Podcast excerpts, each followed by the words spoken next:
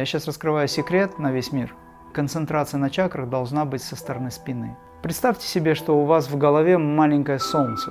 Это духовная излучающая мощная сила, которая из себя потом формирует элементы отдела мозга. Целитель, например, начинает работать, формально выполняя массаж, он сдвигает за этим еще и астрально-эфирную часть. Мы удерживаем энергию внутри тела, и таким образом мы не теряем силы. Лифт вашего внимания опускается, допустим, на второй этаж Свадхистана чакры, из лифта никто не выходит.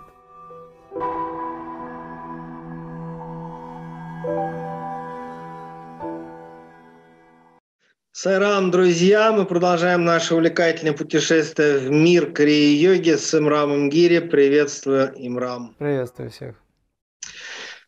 Мы продолжаем в этом видео, в этой нашей встрече обсуждать тему чакры. У нас уже вышло одно видео про чакры. Ну, на самом деле, до этого мы делали замечательные, очень интересные видео, посвященные Махаватару Бабаджи, Сатье Саи Бабе, Кичари мудра, Самхави мудра, информационная гигиена. Так, мы обозначили одно из этих наших предыдущих видео. И в одном из предыдущих видео мы, в общем, начали говорить о чакрах. Поскольку эта тема абсолютно глобальная и бесконечная, поэтому, в общем, мы продолжаем обсуждать эту тему. Поэтому, если вы не видели предыдущее видео, не проблема, смотрите это. Но обязательно потом посмотрите то другое видео. Ну, если вы смотрели предыдущее, то, конечно же, вы получите удовольствие от того, что мы просто продолжаем уже рассматривать тему чакры. Так, чакры – это 7 энергоинформационных точек, которые находятся в позвоночнике и в головном мозге. Огромное количество людей по всему миру знают чакры.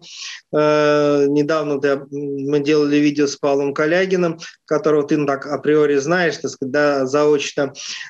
И он говорит, что вообще в Америке медитация на чакры – это как «здрасте». Все просто знают, что это такое, но никто не знает, что это такое. Да. То есть, как бы, чакры – это такая вещь, так сказать, знают все. Итак, следующий мой вопрос – это локация чакр, что такое настоящее местонахождение чакры, так называемый кшетрам или проекция. Это очень большая практическая весьма тема, потому что вроде бы 7 чакр, вроде мы уже в прошлом нашем видео, посвященном чакрам, выяснили, что чакры существуют объективно. Они существуют и в каузальном, и в астральном, и в физическом плане проявлены. Но тем не менее, сюрприз, в разных направлениях не только йоги, тантры, раджа-йоги, но даже крия-йоги, вот это точное местонахождение чакра подчас определяется немножечко по-разному. Ну, я не вижу в этом противоречия, но тем не менее так, сложненький такой вопрос. Но туда возникает еще большая сложность, что есть так называемые кшетрам или проекции чакр, и вообще некоторые школы даже не говорят о том, где чакра на самом деле находится, они просто берут и говорят, вот у нас есть проекции, мы работаем с проекцией. Знаменитый такой вопрос, да, ситуация, да, когда основание шейного отдела – это вишудха чакра, ну, типа не все могут это почувствовать, а вот здесь вот еремная ямка под кадыком, ну, почувствовать же ее легче, и поэтому иногда упрощают и говорят, вот здесь горловая чакра, или, скажем, аджна чакра у нас центр головного мозга, но межброви, центр лба ощутить легче. И вроде как говорят, ладно, давайте вот будем считать, что аджна у нас вот тут. Вот. То же самое с манипурой, которая, опять же, кто-то говорит о пояснице, солнечном сплетении и так далее. Да? Но вроде пуповину легче, давайте пуповину ощущать и так далее и тому подобное. Вот раскрой, пожалуйста, так сказать, свою точку зрения на местонахождение чакр, проекции, в какой степени как бы вот вообще работать с проекциями правильно, возможно, а может это вообще неправильно, или потеря времени, что надо все-таки локацию находить правильно. Какова твоя точка зрения? Дело в том, что в школах, в различных школах йоги, допустим, коснемся раджа-йогу возьмем, да, в целом, потому что очень много школ, они все эти школы заинтересованы в том, чтобы обнаружить центры чакрические, потому что с чакрами надо работать, и именно благодаря чакрам человек развивается. Почему он развивается благодаря чакрам, я потом попозже раскрою. Но проблема в том, что, как ты правильно сказал, разные школы говорят о том, что чакры находятся в разных местах. То есть они каким-то образом не на тех местах, где им положено быть с точки зрения разных школ. Почему так происходит? Потому что есть понятие блуждающих чакр. Блуждающие чакры – это сгустки энергии, которые фактически не на одном месте. Вот, например, есть такое понимание, как золотник, да? И если золотник человеческий, он находится в области пупка. То есть это абдоминальная часть, это область пупка. Если золотник человеческий находится не на месте, то мы понимаем, что энергия смещена, идет смещение астрального тела, эфирного тела. Вот. И, соответственно, на физическом теле идет смещение, и мы физически чувствуем, что золотник, так называемая пульсация, да, вот этот вот центр энергетический, который мы должны ощущать в области пупка по центру, он смещен. Его выстраивают на место. Вот, кстати говоря, благо в том, что мы через физическую коррекцию можем управлять несколько эфирно-астральным планом. Если бы этой возможности не было, то у людей не было бы шанса выздороветь. Потому что мы не можем сразу влиять на астральное тело. Мы даже не знаем, что оно существует. Врачи, например, вообще не знают, что астральные тела существуют. Они в них и не верят, даже если слышали. Не все, но в основном. Основная масса врачей. Они не принимают это. Но люди, которые понимают эти процессы, и которые не могут, допустим, влиять на, психосоматически на тонкие тела, они могут влиять на физическое тело. А как закон работает? Помните изумрудная скрижаль Гермеса Трисмегиста? Как наверху, так и внизу, на земле, в человеке. То есть все законы высшего, все законы бытия, высшего сознания, они проявлены в человеческом теле. Мы до этого в предыдущей нашей с тобой передаче говорили об этом. И когда мы влияем на физическое тело, мы имеем возможность влияния на эфирно-астральное тело. И наоборот тоже. Соответственно, наоборот, естественно, всегда так происходит. Сначала на астральном плане идут изменения, потом физически кристаллизуются. Но мы на физическом теле, воздействуя на него, можем изменить и эфирно-астральную часть. И в этом непосредственно участвуют как раз точки проекции, вплоть до самой чакры. Ну, например, если мы хотим сконцентрироваться на центре межброви, и мы говорим, что мы хотим подпитать или там, пробудить свою аджн-чакру, куташтх дришти. И этот центр находится здесь, либо здесь. Вот когда задается вопрос, а почему он здесь, а не здесь? Некоторые говорят здесь, чуть выше, середина лба. Некоторые говорят именно межброви, основание носа, еще чуть пониже. Сатья Саи Баба говорит, что медитировать нужно на основании носа. Но основание носа – это и есть межброви, на самом деле. Вот эта перегородочка. Вот. И почему такие разные подходы? Потому что это связано с человеческим фактором. Мастера, которые передают своим ученикам, ученики, которые передают, будучи мастерами, уже передают следующим, небольшие искажения, изменения, но в целом область остается. Чакра – это ведь не точка маленькая. Это не акупунктурная точка, которую надо найти, точно попасть иглой. Это область. И эта область в любом случае, она занимает определенный размер. Это достаточно большой шарик, образно говоря, да, может быть, несколько сантиметров, зависит от его активности. Вот. Поэтому, если, допустим, человек концентрируется на точке проекции в области середины лба или непосредственно между бровями, он не ошибется, потому что на самом деле там, где внимание, а внимание занимает область, и вы удерживаете взгляд вверх, к примеру, чувствуя эту зону, вы все равно поднимаете энергию вдоль позвоночного столба до того уровня, который необходимо достичь, чтобы эта чакра начала получать энергоинформационные потоки, ну, то есть энергию в большей степени. Проще говоря, получать энергию для того, чтобы она пробудилась. Поэтому здесь нет никаких противоречий. Но знатоки, допустим, говорят, что нет, нужно именно в этой точке держать. Хорошо, держите в этой точке, все будет работать в любом случае, потому что это уровень. Если мы говорим о том, что блуждание чакр происходит, то, конечно же, оно происходит из-за того, что смещение эфирно-астрального тела, а такие люди, как правило, чувствуют болезненность в теле, оно существует, и тогда чакра несколько смещается. Ну, к примеру, некоторые медитирующие говорят, вы знаете, я почувствовал, что у меня шея расширилась, и показывает с правой стороны. Я говорю, ты не почувствовал, что она и слева расширилась? Нет, у меня было ощущение именно справа. То есть эфирная часть его стала активной в этом месте, в силу каких-то обстоятельств. Это связано с мышлением, это связано с активностью того или иного полушария. Это связано с, ну, скажем так, с тонким восприятием в данной сфере, через полушарие, через то, что называется нейронная сеть. И феномен, который возникает, он может выглядеть таким образом, что его шея уперлась в... У меня, кстати, был такой опыт, когда я занимался пранаямом еще в 90-х, в лихих 90-х. Я стоял посередине комнаты, и моя шея уперлась в две стены, и я не мог даже двигаться какое-то время. Настолько эфирный план был... очень активный в этот момент, эфирно-астральный план.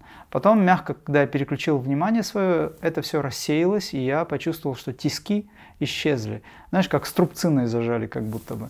Такие вещи существуют, но по этим реакциям тонких тел можно судить о том, что в этом месте как раз и есть центр. То есть это феномен, который, или, допустим, паранормальные какие-то эффекты, которые позволяют человеку увидеть, что в этом центре или в этом месте его физического тела, мы же умом сразу на физику обращаем внимание, привычка такая, вот, в этом месте как раз есть энергия, сгусток или скопление этой энергии. И вот, возвращаясь к золотнику, мы сдвигая, вот целитель, например, начинает работать, формально выполняя массаж, сдвигая артерию или центральную, да, вот эту вот центральную артерию, сдвигая к пупку, он сдвигает за этим еще и астрально-эфирную часть. И тогда он выравнивает этот золотник, и у человека жизнь начинает течь ровнее, нежели когда до момента вот этой коррекции, так называемой коррекции психического центра, эмоционального центра, физического, они все взаимодополняющие и очень связаны. Поэтому, когда мы визуализируем чакры, лучше делать так, как говорит учитель, потому что учителю виднее. Но в данном случае я скажу, что Лахири Махасая сказал в свое время, я сейчас говорю о себе лично, что визуализация центров, ну это мой личный опыт, визуализация как ощущение, восприятие, а не как представление просто. Обязательно, это очень важно, я сейчас раскрываю секрет на весь мир, но я заинтересован в том, чтобы люди быстро развивались. Объясню потом почему. Обязательно переживание или концентрация на чакрах должна быть со стороны спины. Это очень важно. Об этом мало где написано, об этом мало кто знает. Все привычно воспринимают чакры по передней стенке. Вот, например, рисунок человека, который медитирует, и у него Муладхара, Свадхистана и так далее, и так далее. Вишудха чакра, Аджна чакра, точки проекции.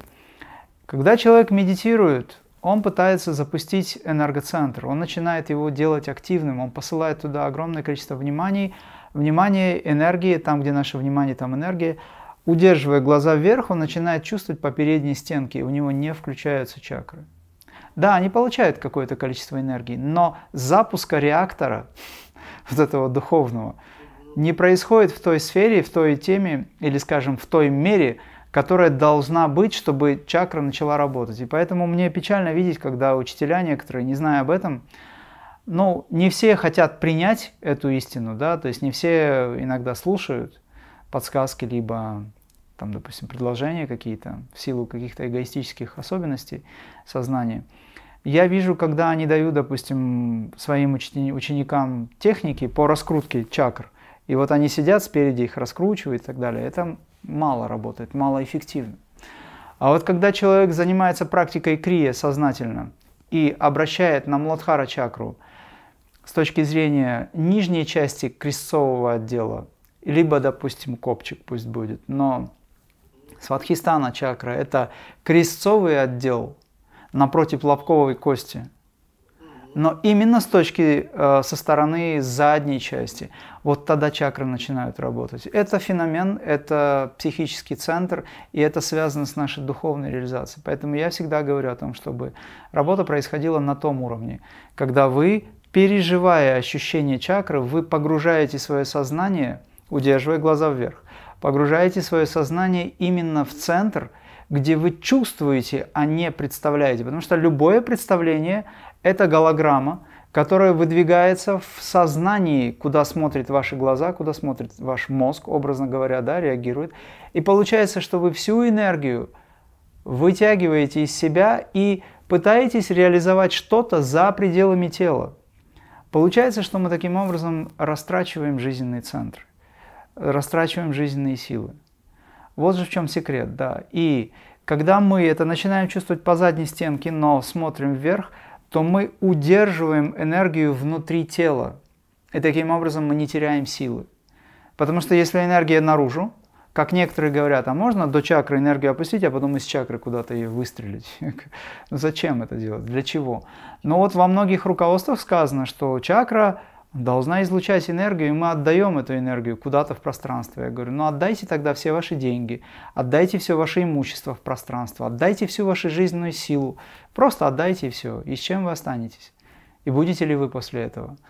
Ну то есть вопрос такой, серьезный. Поэтому я говорю обычно, лифт вашего внимания опускается, допустим, на второй этаж Свадхистана чакры, из лифта никто не выходит.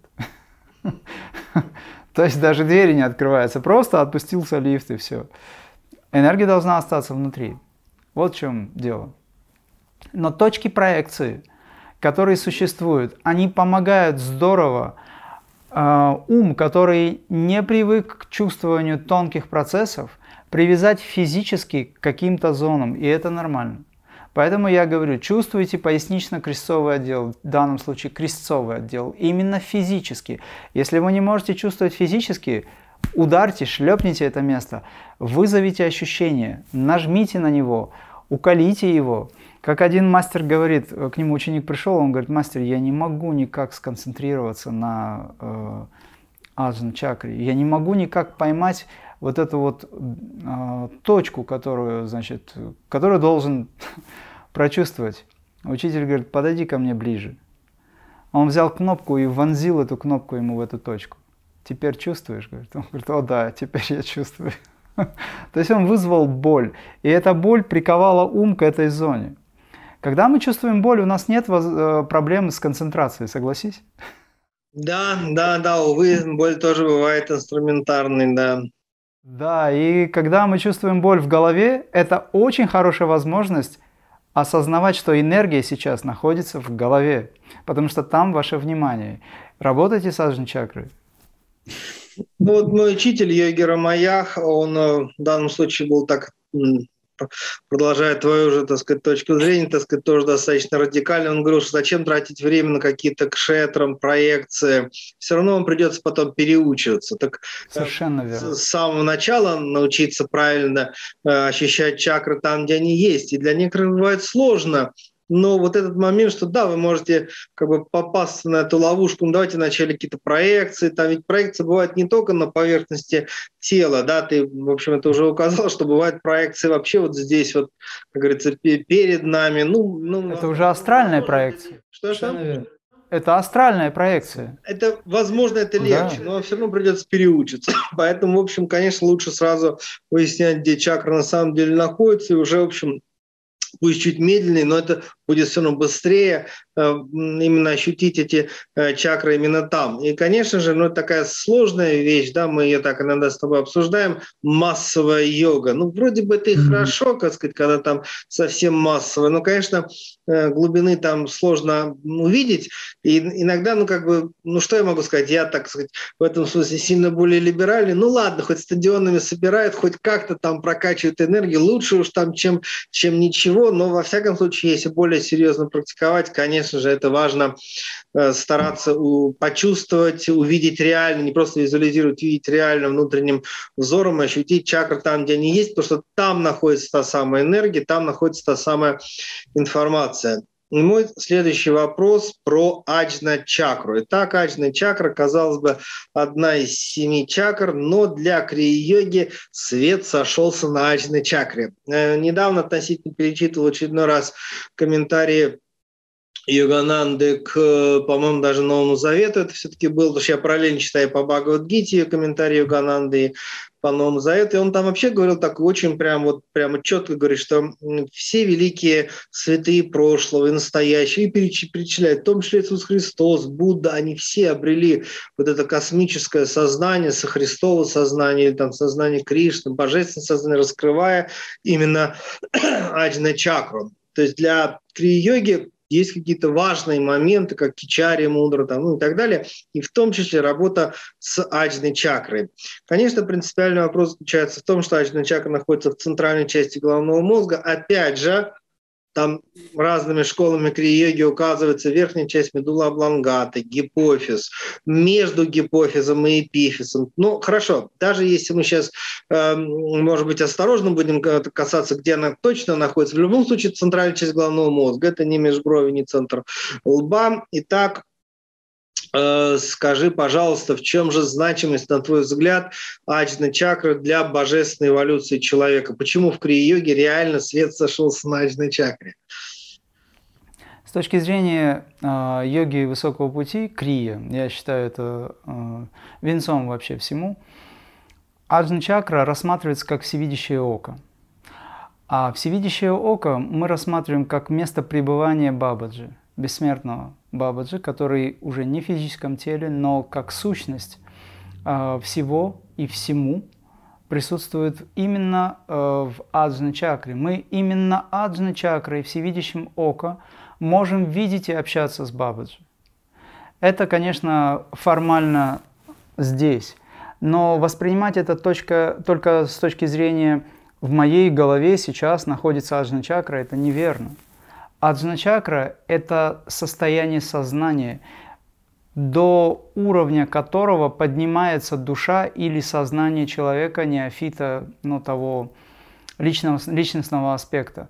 То есть переживание чувства присутствия Бога абсолютного возможно только тогда, когда вы сознанием своим подниметесь до уровня, а формально это аджна чакра, до уровня понимания того, что у вас сейчас есть возможность напрямую общаться со Творцом. Это глубокое состояние медитации и уже самадхи. Поэтому свет действительно сошелся именно в аджна чакре, потому что это и есть око.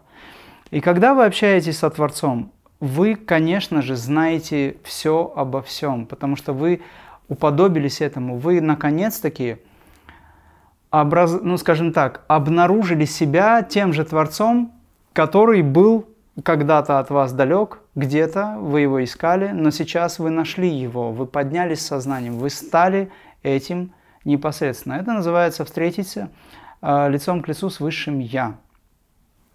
Поэтому аджна чакра, естественно, это последний шестой центр, с которым мы работаем. Сахасрара чакра, он всеобъединяющий, это уже полная, скажем, форма объединения, растворения, и там нет никакой дистанции, идет полное слияние, скажем так, да, уже сущности с сущностью, по сути.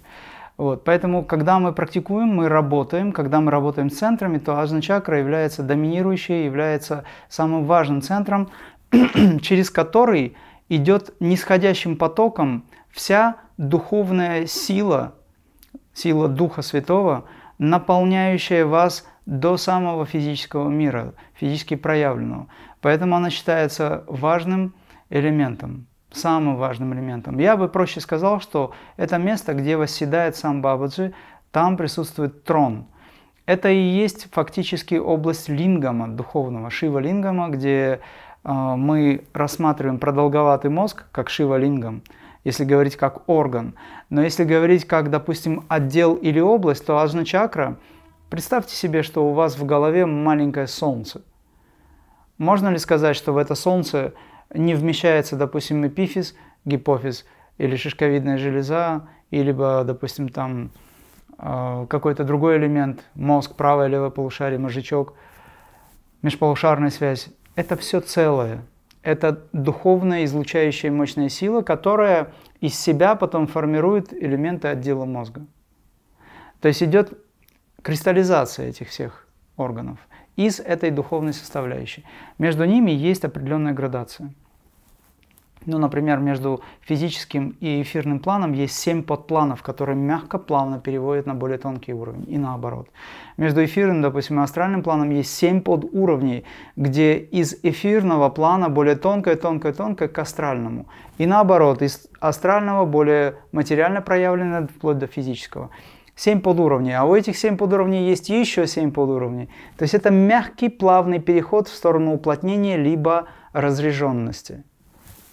Ну, я надеюсь, это понятно. Да. Для наших друзей. Мне кажется, очень важная вещь, ты сказал такой, смотри, как бы, да, и Махаватара Бабаджи. Ну, у нас отдельное большое видео есть, опять же, я думаю, что мы вернемся к этой теме. Величайшая божественная инкарнация, которая вместе с нами летит в космосе на этой планете Земля. И действительно, очень многие люди читают автобиографию Йогананды, читают другие книги, где упоминаются про Махаватара Бабаджи, типа собирают рюкзачок и туда, в Бадринатх, значит, встречаться с Бабаджи. Ну, понятное дело, что, как правило, ты... А он уже накрыл стол с чаем, там ждет. С чаем ждет этих вот, так сказать, только вот они... С рюкзачком. То есть, на самом деле, подлинная встреча с Бабаджи, его пещера гималайская находится в центре головного мозга, и центральная часть головного мозга на санскрите еще называется гуха. Гуха, то есть пещера. Когда говоришь, что Бабаджи живет в пещере, да, возможно, он живет в пещере, может, там у него десяток дворцов, которые увидеть невозможно, но он там живет. Я не знаю, там наши фантазии, давайте юмор включать. Но, по сути, настоящая пещера – это центр головного мозга каждого человека, каждого практикующего медитацию, крийя-йогу. И именно там происходит внутренний даршан, внутренняя встреча с Махатаром Бабаджи, который это самое главное. Ведь что говорил, скажем, опять же, мой учитель Йоги Рамаях, что можно встретиться с Бабаджи, это может быть для вас бесполезно, это может вас не изменить. То есть встреча с Махатаром Бабаджи есть смысл только для того, кто глубинно практикует медитацию и уже встретился с ним в аджной чакре. То есть тогда физическая встреча вообще имеет смысл, а может быть даже уже не имеет. Вот даже так можно сказать. Поэтому это очень важно, что аджна чакра действительно трон, это пещера, по-разному это именуется, где пребывает Махатар Бабаджи, там происходит внутренний даршан, означает внутренний шактипат, когда ниоткуда снисходит энергия, да, она вот, собственно, изнутри, получается, проявляется. Да, говори. По той причине Саи Бабаджи, Сатья Саи Бабаджи, он говорил о том, что не интервью, но интервью. То есть он говорит, когда вы физически привязаны, люди, которые привязаны к физическому миру, они, конечно, все пытаются воспринять так, физически. Встречался ли Лахири Махасая с Бабаджи физически, Йогананда? Встречался ли там Имрам или Святославджи с Бабаджи физически? Это так важно для людей, именно потому что они ориентированы на физический аспект. Но встреча внутри с настоящим гуру, сад-гуру, внутри тебя, оно меняет изнутри, оно меняет всю Вселенную.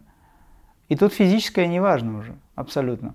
Вот. Но тем не менее мы встречались с Бабаджи и физически, это его милость была. Конечно же, да, для чего? Для того, чтобы был дан импульс. И этот импульс был дан. И тогда ты, когда подхватываешь эту энергию, ты начинаешь практиковать интенсивно, используя эту энергию, вибрации, ты приходишь к тому, что наконец-таки ты чувствуешь его внутри. И как раз становится удивительно и смешно, с одной стороны, и радостно, и грустно, что ты раньше этого никогда не знал, и теперь радость от того, что ты понимаешь, что он всегда был с тобой, что он всегда был тобой. Ты просто его не замечал. То есть, да, ты просто не понимаешь. Кстати, друзья, это очень важно. Да. Не призывайте Бабаджи Ваджну, он изначально там. Его надо просто заметить. И замечательно, что ты вспомнил про Сатья Саи Бабу, или как ты его называешь, Сатья Саи Бабаджи. И, кстати говоря, ничего странного нет. Кстати, для некоторых русскоговорящих практикующих стран, что ты Имрам Сатья Саи Бабаджи, что он там миксует, не то. Это на самом деле в Индии Сатья Саи очень часто в Путтапарти индусы называют Бабаджи, и это просто обращение. Так вот, действительно, ты очень правильно говоришь о том, что вспоминаешь, что Сатья Саи говорил нам всем, стремитесь к интервью, к внутреннему вот этому контакту. Понятное дело, что мне говорить об этом неприлично после там нескольких лет работы переводчиком и гигантского количества интервью, на основании которых я уже пишу книги, воспоминания. Но наблюдая все эти интервью, наблюдая огромное количество людей, я, к сожалению, наблюдал что человек, люди, которые подчас приходили на интервью, общались с Сатья Саи непосредственно, но они были закрыты внутренне, не выходили, в общем, потом все это дело забывали, бросали, уходили вообще непонятно, даже из духовности выходили. Но те люди, которые приходили на интервью, так у них получалось это, приглашал Сатья Саи, и те люди, которые изначально приходили в комнатку для интервью, неся Сатья Саи уже в своем сердце, в своей аджной чакре, вот там были настоящие интервью, и в этом смысле очевидно, что прежде всего иннервью, то есть внутренняя связь. И, конечно, это не только аджна чакра, это и много других мест, где может проявиться тот же Махаватара Бабаджи, но аджна чакра — это начало всех начал. У меня следующий вопрос. В прошлом нашем видео, которое тоже было посвящено чакрам, ты несколько раз произнес замечательное словосочетание, я в прошлом видео не обратил на это внимание, это энергоинформационная структура, энергоинформационные точки и так далее, и так далее. Я часто в своих видео и интервью, так сказать, когда меня кто-то спрашивает или, скажем, на семинарах, хорошо, я говорю, что, ребята, не ленитесь, не называйте чакры энергетическими точками, потому что это неправильно, потому что они энергоинформационные. То есть, казалось бы, мы можем полениться и сказать, ну, энергетические точки, то все. Но это большая разница, потому что это точки именно энергоинформационные. Итак, информация проявляется в энергии, только тогда она является проявленной. Любая энергия всегда несет в себе информацию. Чаще всего, я подчеркиваю, не всегда, но чаще всего мы работаем все-таки с энергией, потому что энергия – это тепло, энергия – это вибрация, энергия – это свет. Но на самом деле смысл-то в том, чтобы погрузиться в потоки именно информационные, потому что эти 7 чакр, да, как я часто говорю на своих семинарах, это 7 файлов, 7 полочек, так сказать, с информацией. И вот именно работа с информацией, она, ну, является основополагающей. И следующий мой вопрос – это предложение, чтобы ты поразмышлял вот о том, почему важно именно не лениться и говорить, что это энергоинформационные точки чакры, что такое информация, что такое энергия, взаимосвязь энергии и информации, ну, естественно, в контексте именно чакральной системы, именно чакр. В этой ситуации все зависит от уровня восприятия, от уровня сознания, от уровня развитости человека самого как такового. То есть, допустим, обычный человек живет 5 органами чувств. Он видит, слышит и так далее. То есть это физические органы чувств, которыми он руководствуется. Он говорит, ветер подул, мне стало холодно, мне стало жарко, допустим, мне приятно, неприятно, комфорт, дискомфорт и все такое. Соответственно, когда он говорит энергоцентр, он опирается на что? На ощущение некого тепла, либо холода, либо каких-то физически проявленных явлений, который он воспринимает обычно своим мозгом. Когда мы говорим о том, что это не просто энергоцентры, это энергоинформационная составляющая, я сейчас не буду, скажем, углубляться в то, что само слово «информация», что из себя представляет и так далее. Людям всем понятно, что информация – это что-то, что раскрывается в качестве знаний, в виде каких-то элементов, которые можно понять, познать. То есть это что-то в виде небольшого количества знания, к примеру, да, вот чакра. Вот. Но когда мы говорим о том, что это не просто энергоцентры, это энергоинформационные центры, мы открываем еще одну дверь в глубину. Мы открываем возможности человеку погрузиться еще глубже. Мы открываем человеку возможность понять более тонкие вещи, которые стоят за гранью обычного пятимерного восприятия, ну, скажем, пятиуровневого восприятия физического плана. Вот о чем речь. И когда, допустим, я даю семинар, в конце семинара обычно раскрываю техники сакральные, вот этот смысл вообще, принципа теории божественного сосуда, куда входят, конечно же, чакры. Вот я как раз говорю о том, что из себя представляет энергия. С точки зрения обычного восприятия энергии, это некая сила. Да, правильно, это сила. А что еще из себя представляет энергия? Энергия – это информация. О, теперь человек знает, оказывается, это информация, то есть это о чем-то, что можно понять, но она же еще и сила. Да, правильно. А что еще представляет из себя? Сила – это духовная сила, сила созидательная или разрушающая сила, не духовная. Слабость, кстати говоря, это сила, которая разрушает. Это слабость. То есть мы затрагиваем философские моменты, которые очень четко связаны с научным концептом вот этого всего. То есть мы потихонечку укладываем базовый философский принцип в понимание нашего научного восприятия или там ученого восприятия умом, конкретно вплоть до физического. Это аналогия может быть, но это прямая взаимосвязь вот этих вот аспектов. Теперь я говорю сила. Если я говорю сила, это значит информация. Если я говорю информация, это значит энергия. Если я говорю сила, информация и энергия, я называю это Богом. И у людей вообще возникает понимание, что, оказывается, Бог, как Он себя проявляет? Он себя проявляет абсолютно по-разному, да?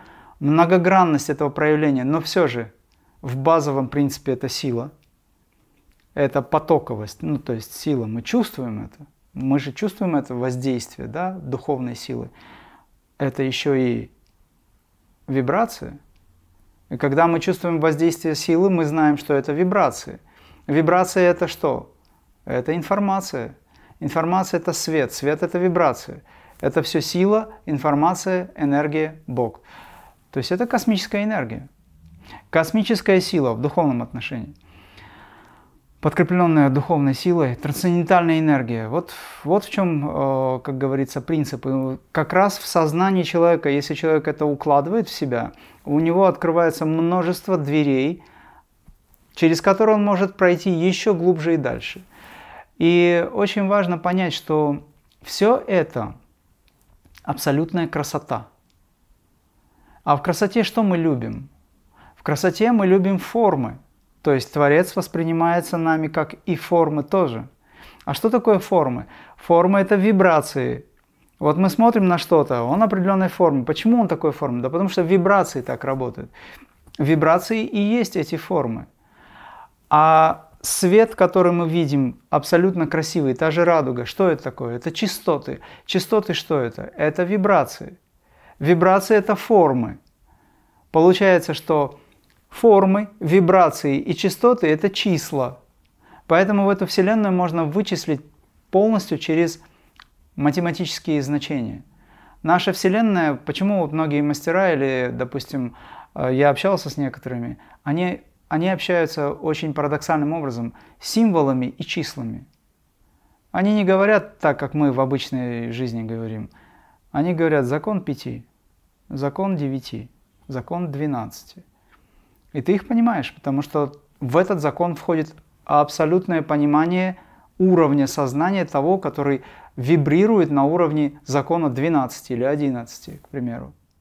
Сейчас я просто вставлю такую маленькую историю, да, про Ганапати Тандасвами, когда ему было там не так много лет, он уже основал ашрам. Вдруг один раз ночью, есть такая история, я в своей книге ее описываю, но я, естественно, не был свидетелем, был до моего рождения. Ну, рассказали. Короче говоря, так сказать, вот ночью приходят какие-то, махатмы.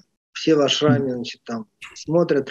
Они сели рядом все вместе, и у них всю ночь был разговор как раз вот такой вот. Ну, правильно. Говорили вот такими фразами, и все ашрамиты сидели и слушали, и понимали, что что-то происходит интересное. Так что это вполне реальные истории. Конечно, конечно. Я знаю историю о том, когда Махаватара Бабаджи физически проявил себя и пришел к Саи Бабе в Путтапарти. Весь зал застыл, и это молодой человек стоял единственный. Все сидели, ты знаешь, что в мандире все сидят. Саи Баба сидел в кресле. Он появился, он стоял, и Баба смотрел на него достаточно долго, и он глаза смотрел Бабе долго. Общение было телепатическим. Затем никто не шелохнулся. Затем он развернулся и ушел через ворота. Не через те, где мы заходим, а через отдельно, на веранду, которая выходит ворота. Вот. Естественно, потом некоторые наши русские попытались побежать за ним, найти этого молодого человека. Вот, но он бесследно исчез. С вами потом дал понимание, что это был Бабаджи, гималайский Бабаджи. Видишь, такая игра интересная. Махатмы пришли к Сатчидананде, Ганапати Сатчидананда, и общались с ним таким символическим языком, который понятен только им и не очень или совсем не понятен ашрамитам, да? Но при этом им хотелось узнать об этом. Что удивительно, они были свидетелями этого. То есть это вдохновенные души, которые, по сути, пребывали там и имели такую возможность. Но им надо было бы чувствовать больше. Тогда бы они узнали еще больше. Но ум хочет, конечно, услышать то, что ему понятно. Поэтому да, язык символов. Я хочу сказать следующее, что практически все Священные Писания, они написаны именно таким образом. Их нельзя понимать буквально. Когда Мастер Иисус говорил следующее, допустим, «Никто не может войти в Царствие Божие, как только через Меня». Это же нельзя понимать буквально. Это глубина всех глубин. За этим стоит его глубинный опыт познания. За этим стоит его познание целой Вселенной, самого Отца. Через, кстати, раскрытую или уже принятую, понятую аджна-чакру, которая не является просто каким-то отдельно взятым дуплом, куда человек ныряет, и там все ему понятно становится. Это воспринимает ум. Это сознание, которое всеобъемлюще. Вот. Ну, например, если, допустим, в Евангелии сказано: «Я видел 7 мудрецов, 7 царств, 7 звезд, держащих 7 светильников». Мудрецов, держащих 7 светильников. Что это такое? И посреди них Сын Человеческий.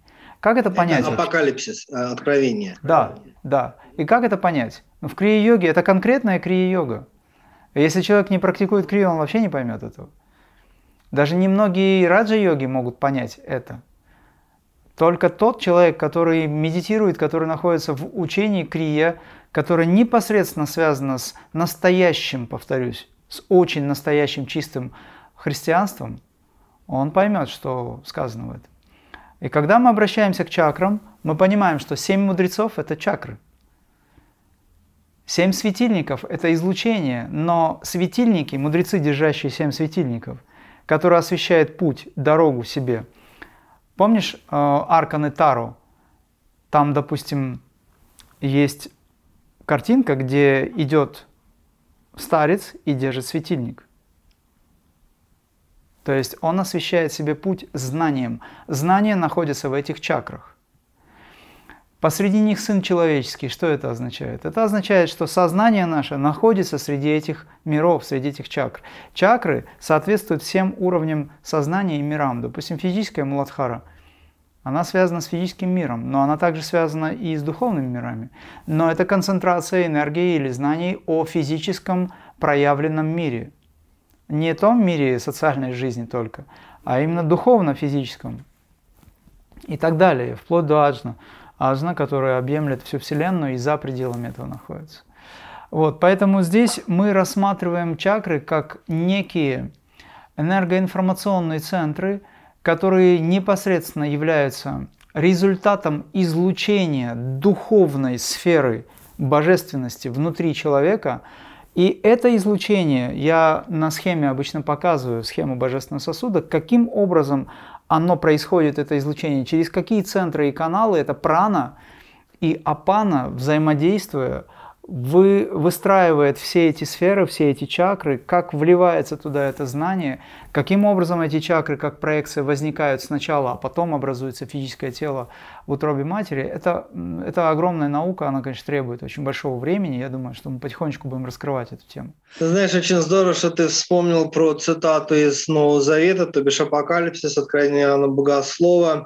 Я очень часто, в общем, говорю так, намекая о том, что вообще Апокалипсис – это в чистом виде крийя-йоговский текст, а не то, что там для хороших фильмов о конце свете. Я, конечно же, так сказать, все время всем обещаю, но когда должен выполнить какие-то там комментарии к Откровению Иоанна Богослова написать, но вообще это в чистом виде крийя-йоговский текст прежде всего. И Йогананда, он говорил, что некоторые из учеников, во-первых, сам Иисус Христос практиковал техники, которые мы называем крийя-йога, и некоторые из его учеников, интересно, что Йогананда не говорил, что все апостолы, все ученики, но некоторые из них были высоким практикующим, то, что мы называем крийя-йога, хотя, конечно, они это не называли крийя-йога. И один из них был апостол Иоанн, самый молодой по возрасту, и Иисус говорил, что это был его любимый ученик, не главный, как Петр, да, именно любимый, и который как раз написал самое мистическое Евангелие от Иоанна и Апокалипсис. То есть, поэтому там это такая вещь,